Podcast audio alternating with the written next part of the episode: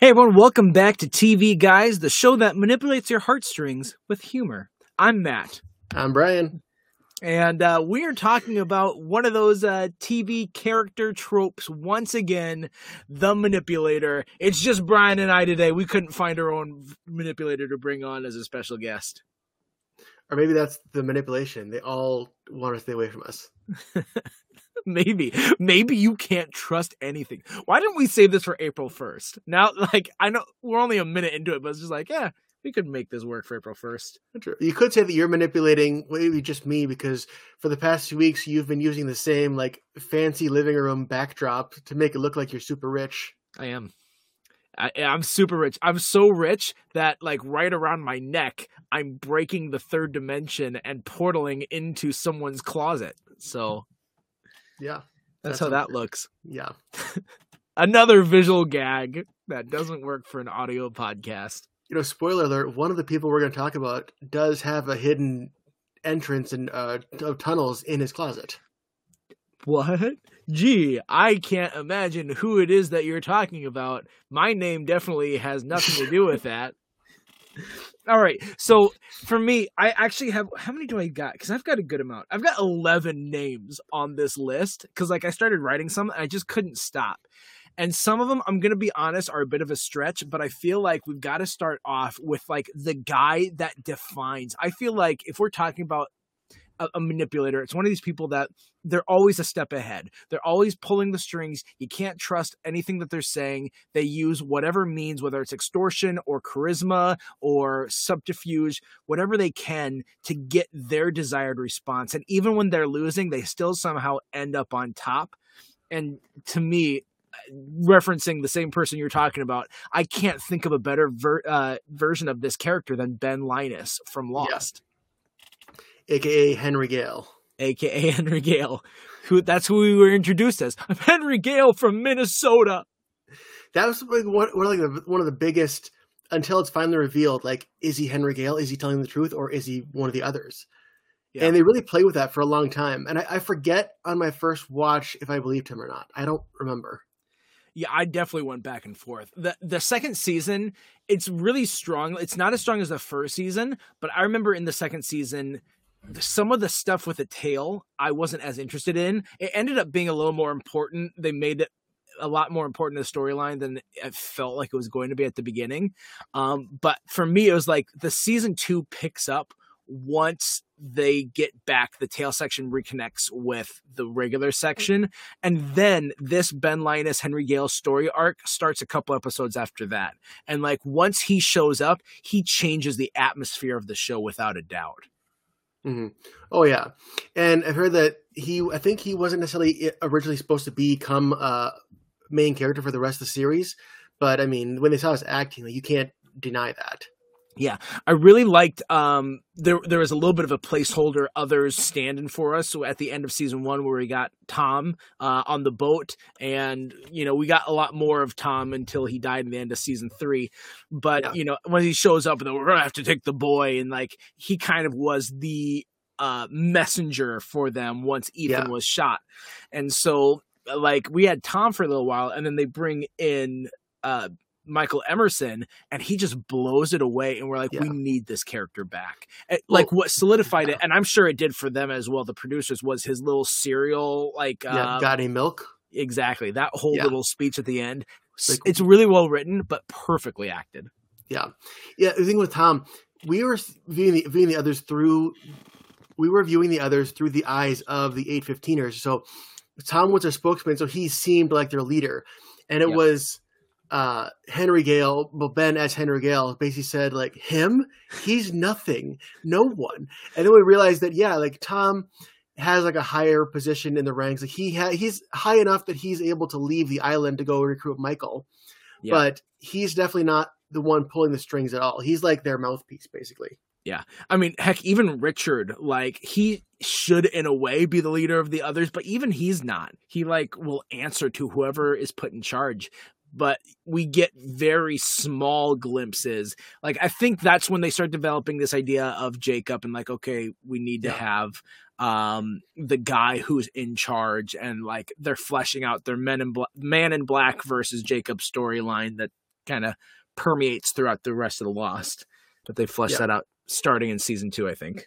Yeah, the others are interesting. There's a there's a number of them that are interesting to have character development. There there's Ben along with him, like you know Alex and Carl, Richard Alpert, Tom, and a few a few others. But like those are like the main ones. But you said Yeah. Richard at one point he even says like I don't answer to. Well, he's a flashback when Charles Widmore was in charge, but like he's outside of their control. But. Ben just always at, at any turn he knows just what to do to manipulate, to lie, and you see it. He's kind of in control through about seasons three and four, and then even even off the island in season five when he's trying to get back. But you can see as soon as he comes back to the island and he sees that Locke is alive, and we, even though we really later realize it's the Man in Black, that's when you really see Ben at his lowest, and you really see for the first time he doesn't know what's going on. Yeah, I, I think for sure when he doesn't know what's going on. I think I really like the the chink that we see in his armor the most. That really like di- like takes away the mystique of him was Yeah. when he kills Jacob.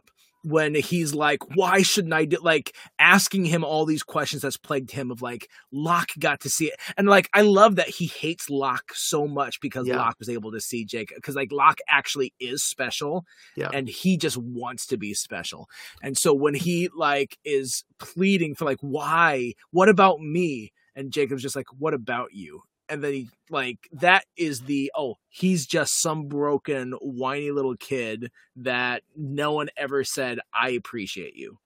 Yeah. Well, another moment you have to mention is when Alex gets shot because you Yeah. realize that he was. I mean, he basically told him, "Go ahead and shoot her," and his Alex's last words are of him saying, "I don't care about her," because he thought that there's no way that Charles Widmore would allow that to happen. Yeah. Through Keamy, you know. Yeah, exactly. Widmore broke the agreement there.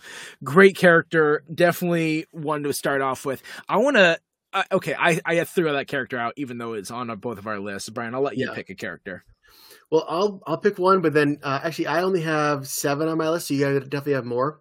Okay. Uh, I'm gonna go with a character. I don't think you have on the list because you watched some of 24, right? Not a ton of it. Yeah, I watched one season. Okay.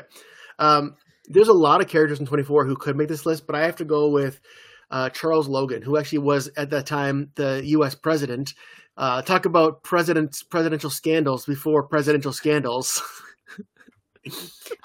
Oh, we had can- plenty up to that point. We had Watergate and Lewinsky, and Yeah, but this was a, a president who was actively involved in the conspiracy to kill a former president. yeah, that's that was all of the early ones. Yeah. They got in duels. I'm just do you know, do you know much about about the whole Charles Logan storyline? I don't. Okay. Well, I'll try to summarize it as much as, as as succinctly as I can. This is from what I consider to be the best season of 24, season 5, where he is the president and he's we're doing this big diplomacy deal with the with the president of Russia. They're like signing some treaty to be able to like be allies and if someone invades and they're both going to use their militaries and, and all that kind of stuff.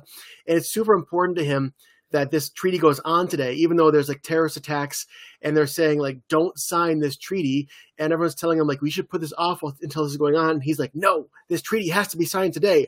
And turns out as you real- realize through the season it's this whole manipulation where he has this whole thing set up where like uh, this canisters of this nerve gas is going to be released by his like coordination on like the Russians so that he can invoke and invade Russia or or something along those lines and with in, in in the backstory in the very first episode beloved character fan favorite david palmer got killed like shot in the neck in the first episode like in the first 10 minutes of the show. Like Are that's how they start their season. Yeah. Well he wasn't. Then Thank you. He wasn't. and then it turns out that charles logan uh like knew that found out that david palmer had found out about this plan and he had to like orchestrate the killing of him. And like the last like quarter of the show is jack bauer knows this and he has to like fight to try to get the proof into the right places to get him out of office while charles logan has like the entire us military at his disposal to try to stop jack from getting this proof to him. Talk about a manipulator. Yeah. You, know, I've, I'll see your show that I haven't seen about political intrigue. and I'll raise you a show that I don't think you've seen about political intrigue, but maybe you have. I don't know. Um, we have not talked about this show too much on here, and I think part of it is the the Cosby effect, where but with a different person, and that's House of Cards, where Oh, I've only Frank- seen clips, but yeah, I know about the whole yeah Kevin Spacey. yeah. So Frank Underwood is the main character of House of Cards, and it's to me that's such a, another one of these master classes in political manipulation because the whole show starts with him being this whip, and he was promised this. uh cabinet position by a man who becomes president and then is not given that cabinet position and he's like well if i'm not given this position i'm burning the whole thing down. And so he starts with just trying to like tear apart this whole administration and it starts to spiral into like wait what are my own ambitions? I want to become vice president. I want to be president. I want to etc so it's all about manipulation and power and control and there is some good television in it but it's it's very like it, I, I I won't go into it, but he is a, a like top notch character. Frank Underwood is so underhanded. He is like say one thing in public, behind the scenes does his own stuff. He's got a, a hidden open marriage with his wife. They both know it, but you know they're in politics, so they're not going to let anyone else know it. They have killed people. They have they know where all these bodies are buried. They have destroyed careers. They've destroyed human beings for no reason. And it's just like you keep seeing him make choices and doing things. You're like, holy cow, that's terrible. But then you see that it's going to lead him to this new position of power, and uh, it's it's a dynamic character, and it's actually really funny. I don't, you know, going back to Kevin Spacey, like that's why we haven't brought it up, is because you know we just don't really highlight Kevin Spacey stuff, especially after his Yeah. allegations. But it's really funny that.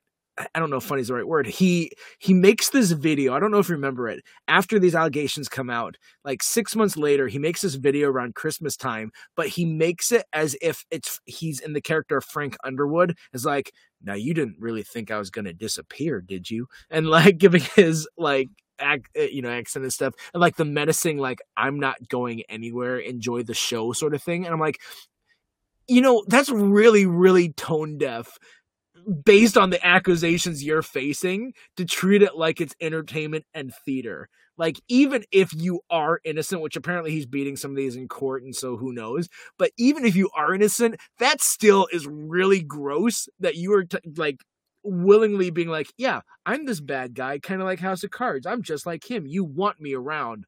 Like, I don't, I don't like this.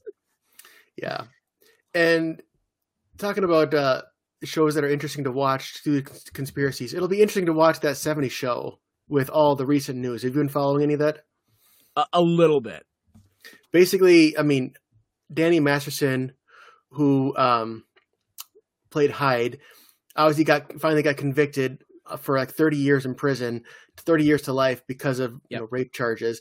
And I guess Ashton Kutcher, Mila Kunis, Kurtwood Smith, and Debra Jo Rupp, like four members of the cast, turns out they all signed letters uh, of character letters for him, and now people are, are hating on them because they're defending someone who did that. And everyone's loving on uh, Topher Grace, who I guess is like one of the only non controversial people on that entire cast now. yeah he he didn't he didn't sign that and then also even then like he fell away from their good graces back at the time and so people are like connecting those dots and being like well did they know and i think you know you, you kind of bring it as conspiracy i think that that really is is like if you knew i'm i'm gonna i won't hang any of those four out to dry right now because like if you knew a person in one light and didn't know this secret thing about them you might be like yeah this is I, know this person. It's like finding out one of your favorite people has these allegations against you. Be like, there's no way that that's true. Yeah. And to be able to go to bat for someone that you worked with and that you knew really well, I get that, but you know, it definitely is not a good look. I understand that Yeah. too. Well, Ashton and Mila are getting more, way more blowback than the actresses who played uh, actors who played Red, Red and Kitty. Yeah. like no one's really talking about them that much. Everyone's hating on Ashton Kutcher. Yep, that's Yeah. true. So why don't you go with another one since you have more on your list than me? I do. Let's do another one that you don't know, so that then I can start having ones that you do know. So Yeah. I, I talked about this guy when we did our uh, teaching, uh, like the teachers that we'd want, and the show Ozark is all about manipulation as well. And so w- in talking about Jason Bateman's character, you can also kind of put Laura Linney's character in on this too, because there there's multiple manipulators in that show. That show really is about this positioning and this power, and that's where it creates like that interesting ty dynamic and Yeah. the the tension is watching different characters scheme and plot against other ones, and even like them as a married couple. You know, we get to season three, and and the season one has a little bit of that too. That there's sometimes they're scheming together, and sometimes they're scheming against each other too. And they both think that they have the best route to go, but then it's like, well, no, we're trying to stay alive. And one's like, well, what about the power and what about the positioning and etc. And so Marty is one of those characters that, as I had said in that teaching episode, he does so much where with a gun to his head, like pretty much Mhm. the whole time, that at any point he could die or his family could die or whatever, and it you know it all goes away because of because of that. And so, you know, he's constantly having to think three steps ahead. It's so stressful to be putting yourself in that position. Like, how do you even live like that? And he, I wouldn't call him as masterful as maybe Frank Underwood or Ben Linus, but he definitely has a really good head for um for business, and that leads him to having a good like poker face i think where he's able to like face the fbi or face um the the cartel or whatever and be like this is this is what you can't do. This is what i'm doing. This is going to be good enough and etc and so Yeah. he plays the game well. Kind of sounds like a little bit of like the the Walter White, a little bit of Breaking Bad, where he's kind of pushed against the wall and he mani- manipulates because he has to. yeah. That's that's not a bad character to talk about either. I actually have him on the list too and Walter White is definitely in the manipulative category. He's the one that's a little bit more of a, a stretch because he is a manipulator, but he also fits in a couple other tropes too. Yeah. Well, we can talk about Walter White because I had a different character from that universe on my list. Did you have Gus? Yeah, See, I think Gus, you're probably right that Gus is the better manipulator. And that's Mhm. what's so interesting is that Walter thinks he's Gus, but really he's not. He's he's this wrecking ball that comes in. And Gus Yeah. plans super well. But go ahead and talk about Gustavo. Well, I mean, I was even thinking like, is there anybody else in that universe? And you could make a a case for Saul Goodman, especially in the B- uh, Better Call Saul era. Yep. But it's like the difference is Saul improvises as he goes when he manipulates, whereas with Gus, it's like calculated and so precise. It's like if it, when it comes to music, the manipulation of Saul is like jazz, where Gus is like classical music. And Walt is noise rock. Walt is just like not even music. Walt is the element of chaos that wrecks everybody's life. And Like nobody could take Gus down until Walter. I mean, yeah, technically Hector did it, but Hector did it through Walter. So so noise rock is a genre where it's really like just like make noise as much as you can and it you can call it music and it's just really like just be loud and i'm like Yeah. this is terrible i had a roommate who listened to noise rock i'm like this is this is sensory overload Yeah. but but you're absolutely right i like your your comparison keep going Yeah. Well, because like you see the fla- the the flashback is like, well, Gus spends so much of his life building this empire to get himself rich, to get himself into power, to take down the Salamanca family ruthlessly, and he will use anybody. Like he uses Walt. Walt is his ally, his guy, until he doesn't need him anymore, or until he becomes a threat, and then he's after Walt. Same thing hmm. with you know Jesse or Nacho or any of these people. You can like Walt or Gus will protect you as long as you are useful to him. And the second you're not, you're you're gone. There's nobody that he's really loyal to except for his like boyfriend in the flashbacks, which is the whole reason for all of it. Yeah, and that's such a good point about Gus because Walt is very emotional. Um, Saul is kind of walking that tightrope of emotion and what's best for him. And Saul, it's almost a little bit like he, you know, he does it to get ahead, sure, but there's Mhm. also a little bit of the fun. Like he enjoys doing it. Oh, Gus yeah. does it all because of revenge, and it's funny to see like the motivations between those three. Yeah. But you, you bring up a really good point about Gus not being loyal to someone about just using them. And do you think that Gus has people that he respects that he wouldn't turn on unless they turn on him first? Interesting. Because I, I think I don't could see that he maybe had that with Gale. Weirdly enough, I think you could see I that think- with Gale and Mike. I think so. Because I could see that. Oh yeah, definitely with Mike. Because I think with both of them, he realized these are guys who are not. They're in the game, as Mike would say, but they're not super in the game. Like he knows that the only reason that that Mike would ever go after Gus is if Gus threatened him or his granddaughter or his daughter-in-law. As long as he's not threatening anyone close to Mike, he knows that Mike's on his side, and Mike is the best person to have on your side. And he knows that Gale doesn't care about any of that. Gale just loves the science. I think Gale's not even really in it for the money. Gale's content. He just loves the science of it, and so they're not threats. And so maybe Yeah. because they're not threats, he is able to have a little bit of respect for the two of them.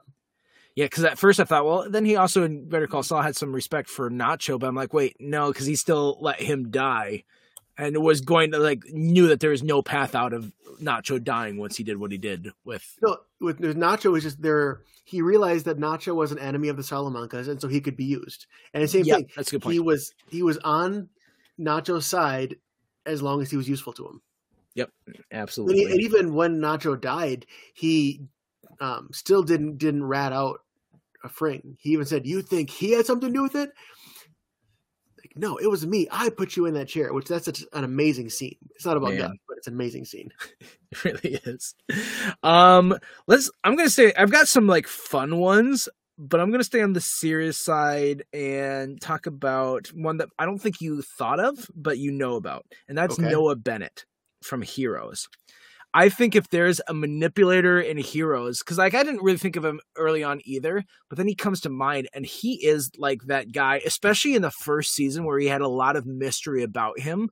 Um, like who is the man? They you didn't even know his name for a number of episodes. Who's the man in the horn rimmed glasses?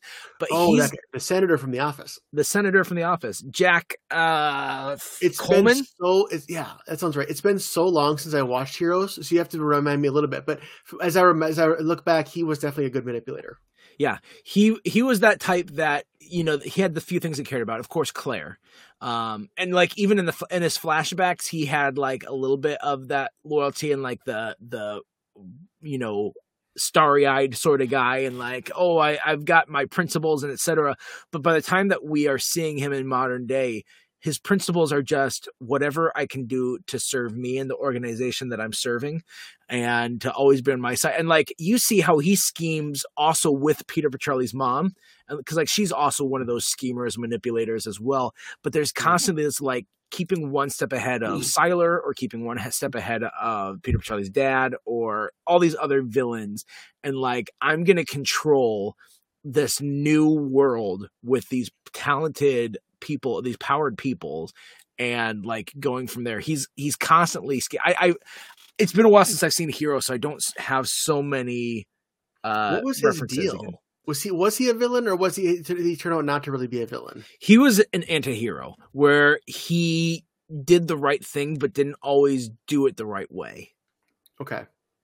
So Because overall, he was for like a.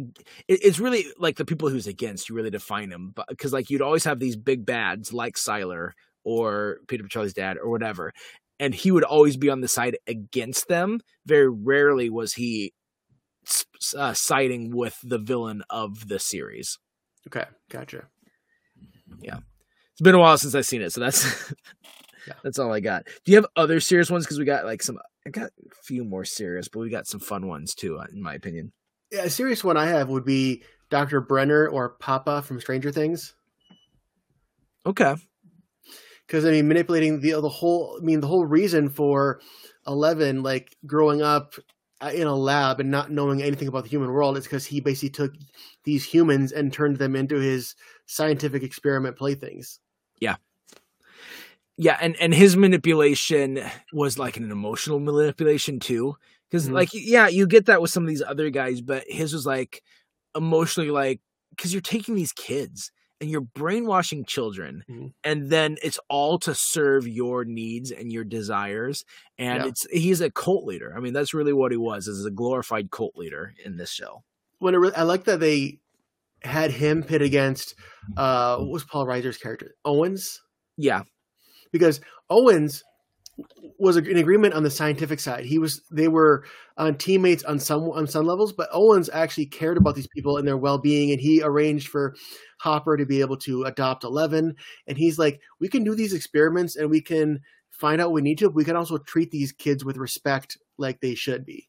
And yeah. that against against Brenner, who was always like, "Oh, I respect every." No, you don't. And I like that. At the end, he didn't. He didn't get the redemption because he didn't deserve it.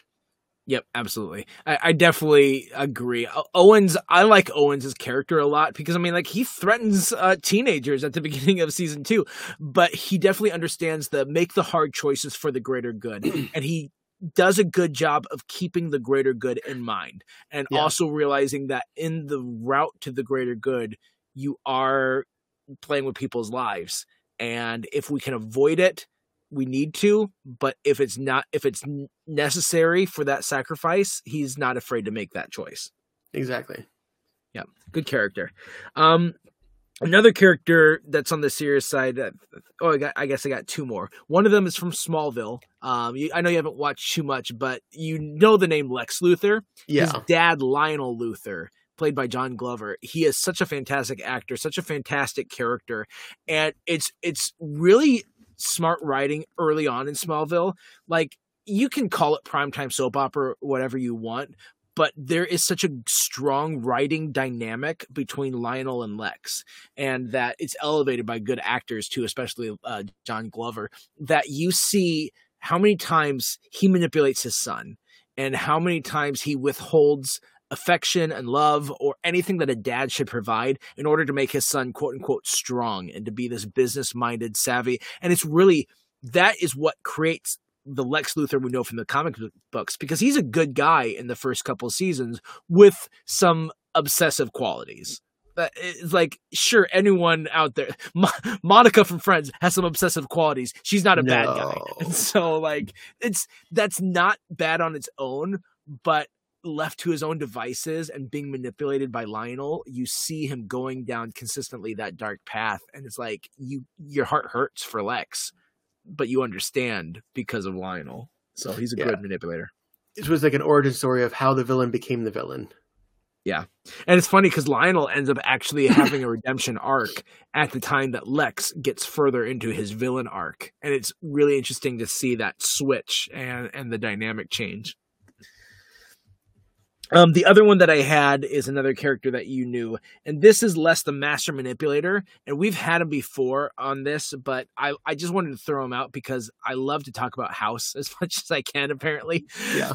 But House is good at manipulating in terms of like, I'll, he's he's definitely in that realm of I'm going to play three steps ahead. I'm always going to outwit. He's the smartest guy in the room and not afraid. And like he knows where a conversation is going to go a lot of times. And he knows like if I do this or prod this with Cuddy or Wilson or one of my crew, that they're going to eventually arrive at this conclusion or do this. And so to see him like start these these domino effects with these characters can be a lot of fun. And there's a number of times too that he manipulates the patients into doing what he knows is the best course of action. Because sometimes he uses his manipulation for good to save the patient. And when they're obstinate, like I won't do this, but like, well, here I'm going to trick you into doing this because I know that this is the best for you. I think this is the it might be a first of of one character being talked about on two different character types. Yeah, I mean, what, the, yeah. What was the other one that we had? I can't remember the character type, like but I know narcissistic uh, something.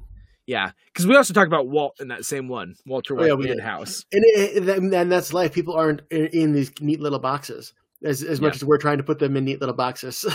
yes. So I've got five fun ones. How many? How many you got?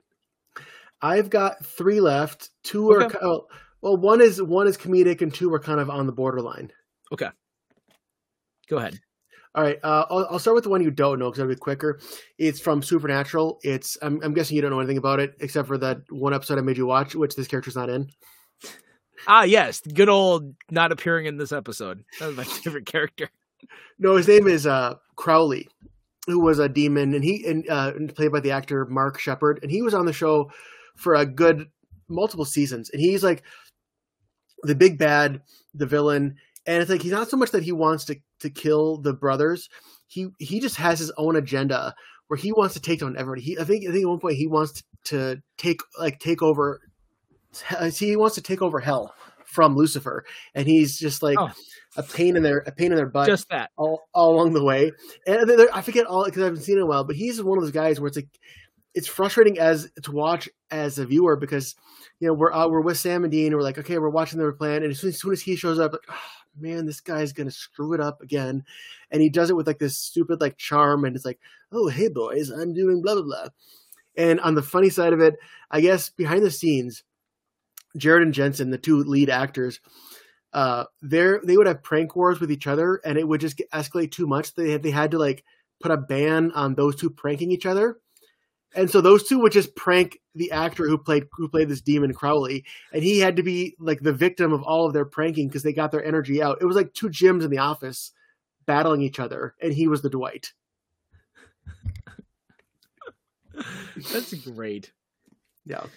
I, I don't have any behind the scenes of any of these other characters, but um I, I just am gonna add one other one too. Now I'll have six. And yeah. um just because this has been a a big summer for this show because it has just recently got on streaming and we haven't talked about it before because neither of us had seen it until now. I've watched about four seasons of it but i've been watching uh, suits with angie and so okay. Suits is a, a, show about lawyers, and it's like the, some of the best lawyers in New York. This prestigious law firm um, with um, Harvey Specter as the main character, and he's he's the one I, I want to talk about just really briefly. That he is very charismatic. He's like the quote unquote best closer of a law uh, lawyer in New York, and so he gets all this like praise and adoration and etc but he's constantly like playing the game. Like as a lawyer he's constantly like trying to push and like i'm going three steps ahead and i'm gonna come up with these things to to entrap the other guy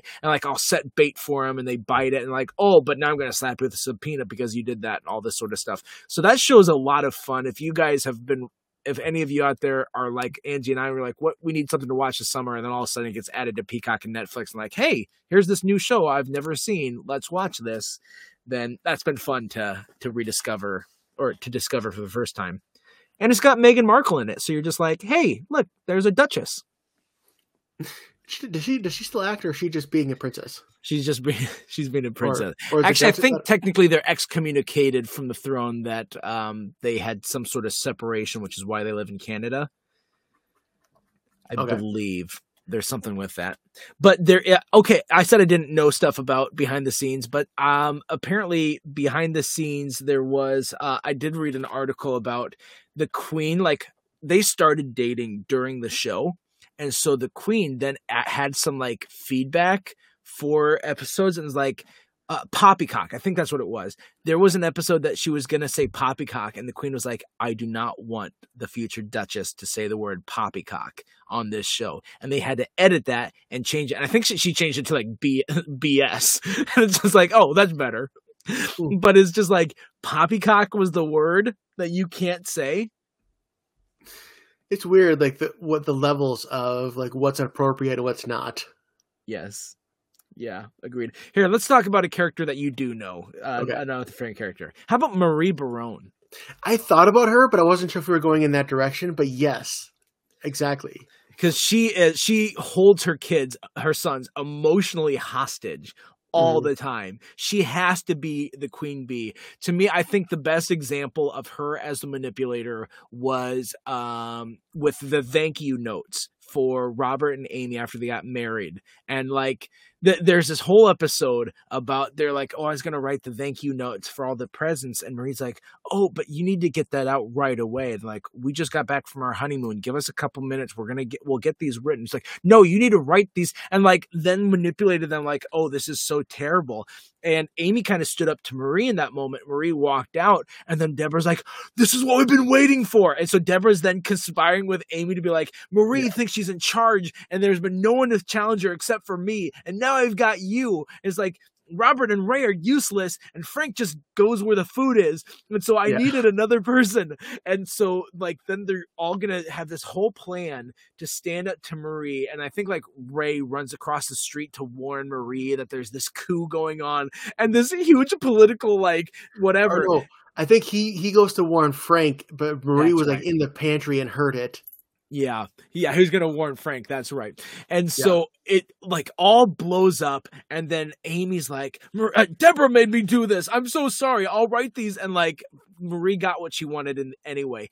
Come to find out at the very end of the episode, the one she really cared about was writing a thank you to Lee and Stan, and they come over, and she's just like, "I'm so glad you recommended this wedding present that I buy Amy and Yeah, because they wrote such a nice uh, Yeah. uh thank you note and so like the whole thing was like marie looking good that she recommended to them that present for the wedding yeah.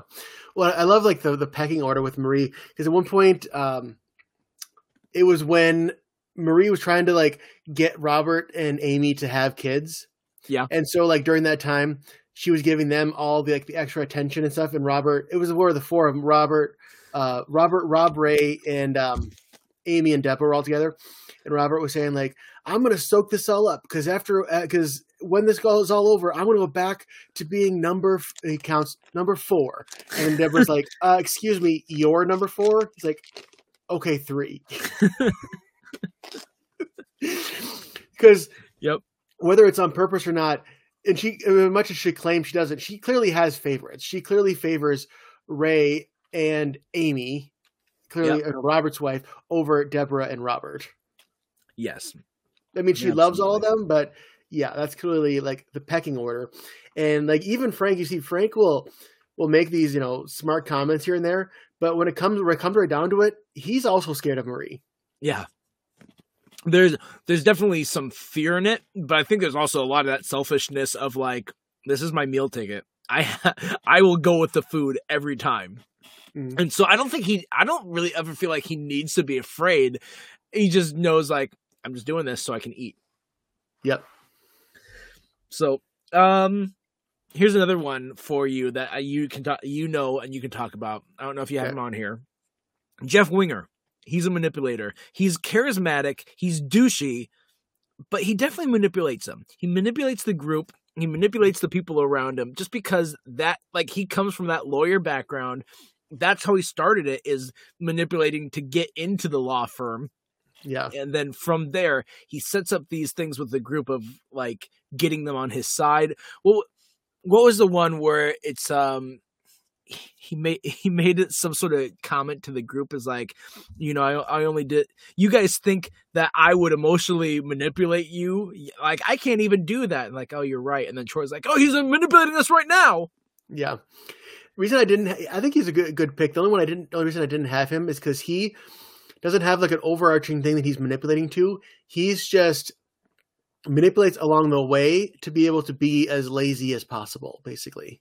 and cool looking Oh, yeah, It's- that too. it's got to be lazy and then the appearance of awesome Yeah, especially in the earlier seasons. So I'm I'm listening along with a um, community rewatch podcast that's been going on for a couple years. We're actually at we're actually at the finale is the next episode they're going to do. So it's it's almost done.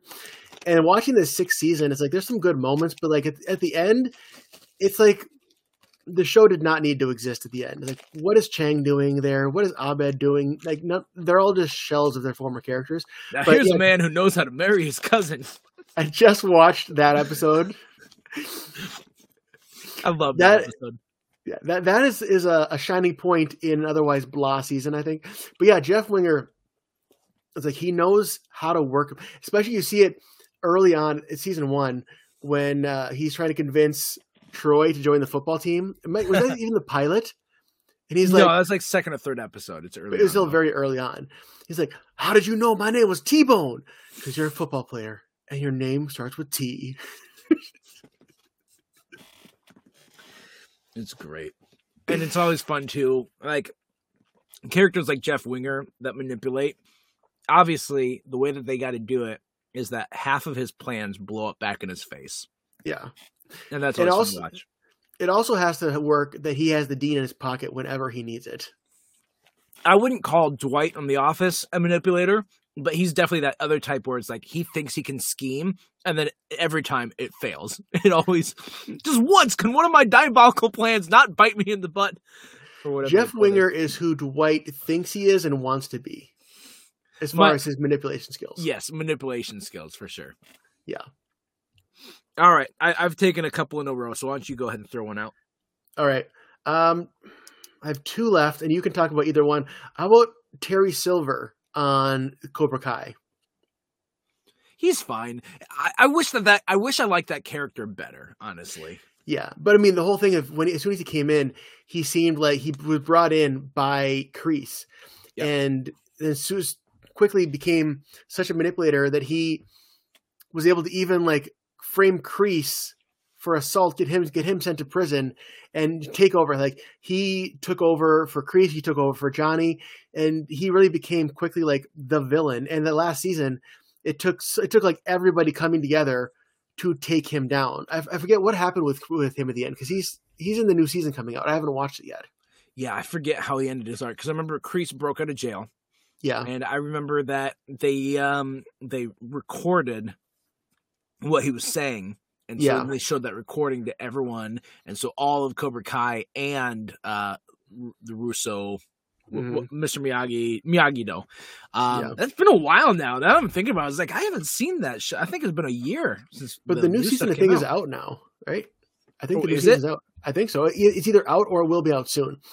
But like when Kreese first went to to Silver to try to recruit him, he was saying, "No, no, I don't want to do it. I'm out of that." And then he came back and he was full in it. Was he actually manipulating from the start, or, would there, or was he actually trying to resist at first, and then when he came back, he's like, "Okay, if I'm going to do this, I'm going to do this." I think he really wasn't wanting to get back into it because I think he really did want to have better for himself. That he yeah. knew that that world brought out the worst in him, and that, and then he just, yep, went with that. Yeah, yep, exactly. Yep, makes sense. Um, so yeah, that's that's a melodramatic pick. yeah. You know that, that show. There's a lot of fun in it, and so I'll give you a melodramatic pick as well, and that's Rumpelstiltskin from Once Upon a Time. Okay. Now that we know like the the storybook version of Rumpelstiltskin. And, and he he really is that. He's he is this master manipulator because Rumpelstiltskin also kind of has this other moniker in the show as the Dark One. But the Dark One, it's kind of like deal with the devil. You know, he's he's kind of that Faust level. That his catchphrase is like magic always comes with a price, and he's constantly making deals. That even when they come to out of the fairy tale world into the new world, into our world, he's still constantly making deals. And like, I'll give you this for a favor to be named later and that favor isn't always going to be something that costs you too much than you wanted to pay in the first place. Yeah. And so he's he's that sort of deal maker guy that he does a lot. It's it, it's it's a really interesting dynamic because he also this is another show where all the bad guys are also good guys at any given point. And so they it's like Fast and the Furious movies is that they're they're a bad guy for a season and then they become reformed after that first season. But he is uh spoiler for like season 3 or 4, he's the main kid's grandpa. And so, you know, he does like care about his family and like the way that he protects it is through the subterfuge and these deals and he makes these deals protect him and him and his own and to maintain power and to maintain control and that's mm. really all that he does. Even if he sometimes has the best intentions it's still always through that dip, duplicitous way. Yeah.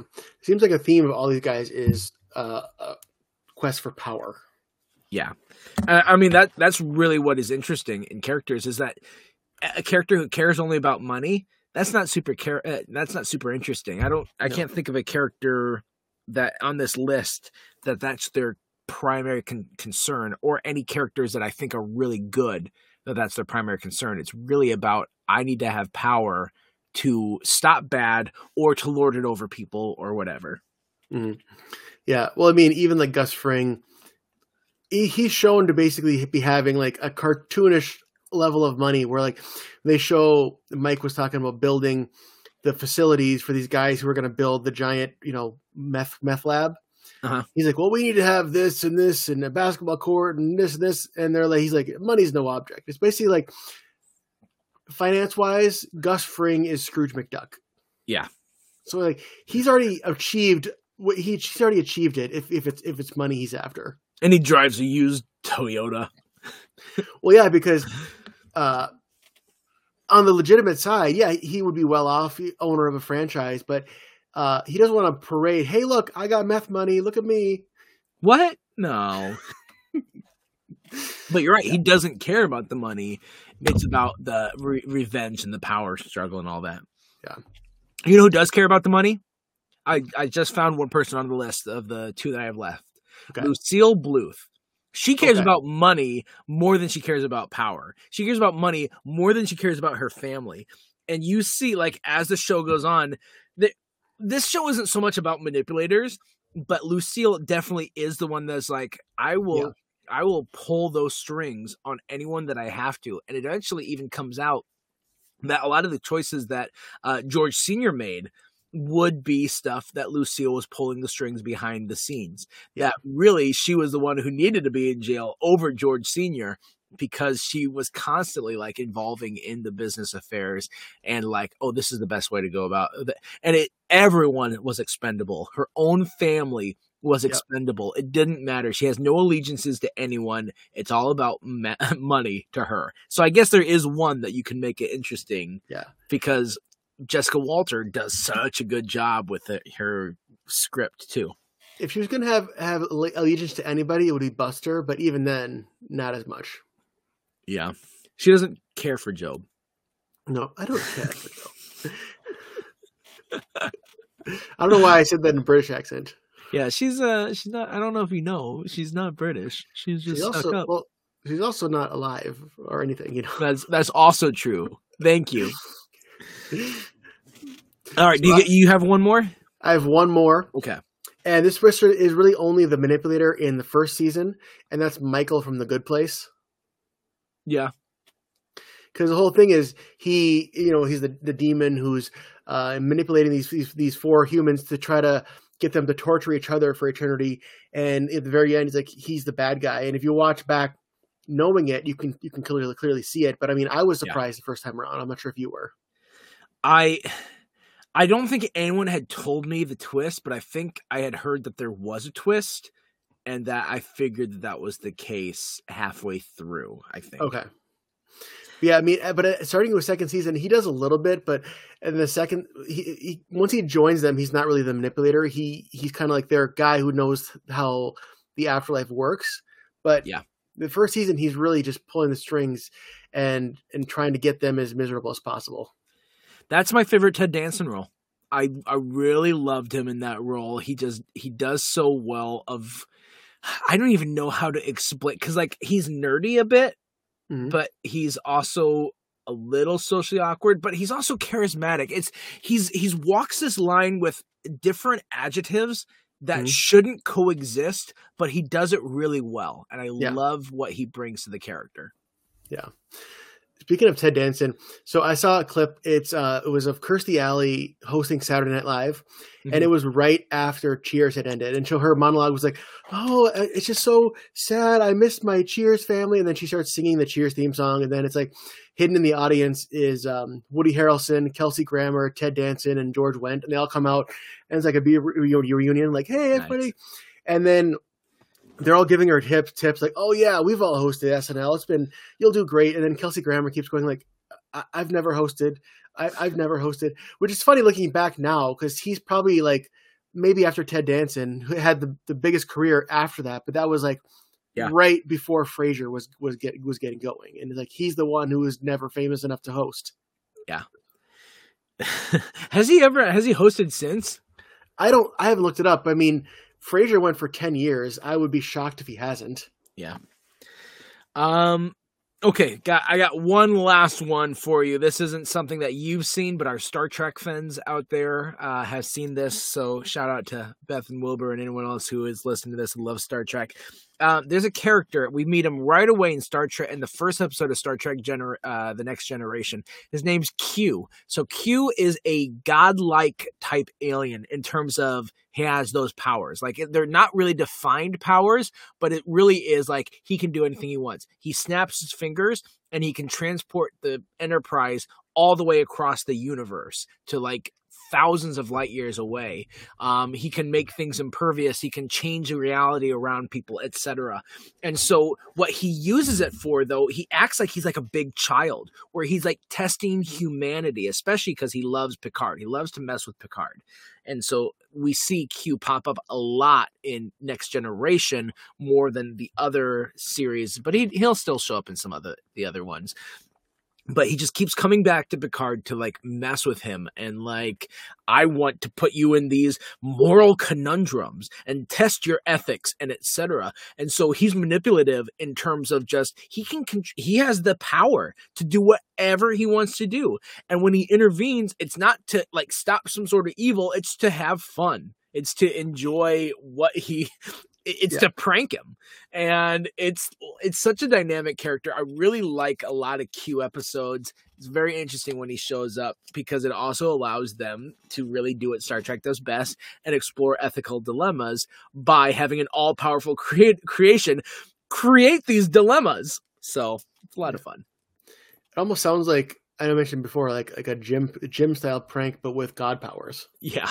I mean, it really is. Like he does some terrible stuff, like, but like at least he doesn't for the Enterprise overall tend to let it go too far. I don't know if anyone's died and not come back from Q stuff. I, maybe I'm speaking out of turn because I remember like he'll show up and like a whole deck gets destroyed off of the Enterprise and like, oh, but then I think then he brings it back and it was like it never happened in the first place or something. Hmm. Yeah, yeah. I don't have much to talk about with Star with Star Trek. I gotta eventually get into some Star Trek, but yeah. like I said, there, there's too much that I'm catching up on. Yeah, and especially now that they're still creating all this new content that is like they've got like three active Star Trek shows. Right now, Star Trek uh the lower decks is showing new episodes each week on Paramount Plus. So I mean they're still like they're milking that cash cow after they didn't know what to do after, with the reboot movies for a while. Yeah. Well, like I'm so spoiler alert. Coming up in a few weeks, we're going to be talking about Grey's Anatomy, so I'm trying to catch up on some. And I sent a Snapchat video of uh, this puppy. This to, puppy. Uh, it's an I, actual I, puppy, by the way. Yes. I, I got this puppy. I showed Matt on the camera, but uh, our our uh, guest who we're gonna have on for the start for the one, I sent her a video of the puppy, and just by like one word of Meredith Grey in the, she's like, "You're watching Grey's Anatomy." I'm like, "Yeah, that's impressive." You got and all me. I said was Thanksgiving episode. He's like, "Oh yeah, that's where this happens. This happens. This happens." Like she is to Grey's Anatomy, but I am to like The Office or Lost, or you are to Back to the Future. It's like that's her thing. Wow. Yeah. I I feel sorry for her. I've watched like six or seven seasons of Grey's Anatomy. and I'm like, well, this is fine. But I'm it, watching... got, it got so preachy and so annoying. It's the yeah. same thing over and over. It's dramatic. I'm watching it through from the beginning, but then you and her both gave me a list of episodes, and so I think in the week leading up to it, I'm gonna jump ahead and make sure I watch those episodes because you guys gave me like these are the good ones to watch. So that way yeah. I'll have I'll have more to to talk about during that. But that's that's just behind the scenes talk for all you listeners. Did I did I spoil it that one of the episodes I gave you was the musical episode? No, but I figured that was the case because I knew they did one. Yep. It seems like if you take the comedy out of Scrubs and all like the JD's fantasies out of Scrubs, you get Grey's Anatomy. Yes, it's very melodramatic and and it works for a certain amount of seasons, but it's one of those shows that overstayed its welcome. Where it's like, okay, not one one hospital would not go through all of this over the course yeah. of a decade. No way. I mean, I, I, get why they're still making it because it makes everyone there a, a ton of money. Like, yep, yeah. I, I, mean, it's the same thing. Like, why are they making so many Fast and Furious movies? Because it makes them tons of money. Oh, that's fair. If I could make a movie and get paid millions of dollars, I'd, I'd probably keep doing it. That's true. Yeah, yeah. We're we all about that power and the money here. Us manipulating. Well, that's that's all that we got. I'm sure there are other manipulators. I got on a roll about it, and you know, if you guys are like, hey, what about this character? Let us know. Yeah. Um. So let's jump into trivia. Well, we had two of our trivia questions last week because both Brian's had a comment. Last week we did the '90s uh, TV shows. And we had our special guest Brian Alman on, and so Brian asked us the question um, in the graduation episode of Boy Meets World. Topanga gets accepted to a college and she's going to be leaving. What college did she get accepted to, Brian? The same college that Rory Gilmore went to, which was Yale University. Yale University. YU. You. That's how it's pronounced. Um, so Brian, and then Brian, you had another question too. I asked who was the singing voice of Simba in The Lion King. We all know that Jonathan Taylor Thomas from Home Improvement was Simba's speaking voice as a kid. The child Simba's singing voice was Jason Weaver, who was the older brother on Smart Guy. Ooh, Jason Weaver, I believe you can get me through the night. Oh, it took me a second. I'm like, what are you singing? Dreamweaver. Yeah. yeah, I get it now. Is that is, was that Kansas? No, that was oh, Gary Wright. Hmm. Okay, I thought it was Kansas. confused with Gary Left. That guy's a jerk. Hey, uh, two wrongs don't make a left. Uh, don't make two wrongs don't make a right, but three lefts do. So uh, it's funny. Like I was um, driving with Kim the other day, and I said, "Like, am I taking a right up ahead?" She's like, "No, make sure you're in the right lane." So I am taking a right. She's like, "Oh yeah." For some reason, I thought you said left. I'm like, it's one of those. What is that? Like the Abbott and Costello? Am I taking a left? Right. Oh, I'm taking a right? No, go left. Okay, so go left, right. Yeah. Or uh, in uh, the Muppet movies, um, bear left, right frog. Fork in the road. Yep. All right. So um, we talked about briefly Lionel Luthor, played by John Glover. Uh, John Glover is no stranger to the DC universe. Can you name uh, either a character he has been in another DC project or what that DC project was? Because there's two that actually he has appeared in that I no. can think of. There could be more. I can't. Well, then you are getting fired into the barrel of the sun. The barrel, the the middle of it. So Shut up. Words are hard. Listen, when we talk for, it is when we talk for an hour straight. I've used up my entire vocabulary. I only have so many words I'm allotted to say in one day. So this isn't even near our longest episode. No, it's not. I just I'm just half drunk, so we're we're almost there. Anyway, let us know what you're what you think, and uh, then I'll tell you if you're right. One of those two episodes, or if you're like, hey, I know this other one that uh, you didn't even know that John Glover was in. I'll be like, yeah, you got me. The guy yeah. does a lot of stuff. So, all right. Well, until next time, I'm Matt. I'm Brian. And we're reminding you to stay tuned and keep watching.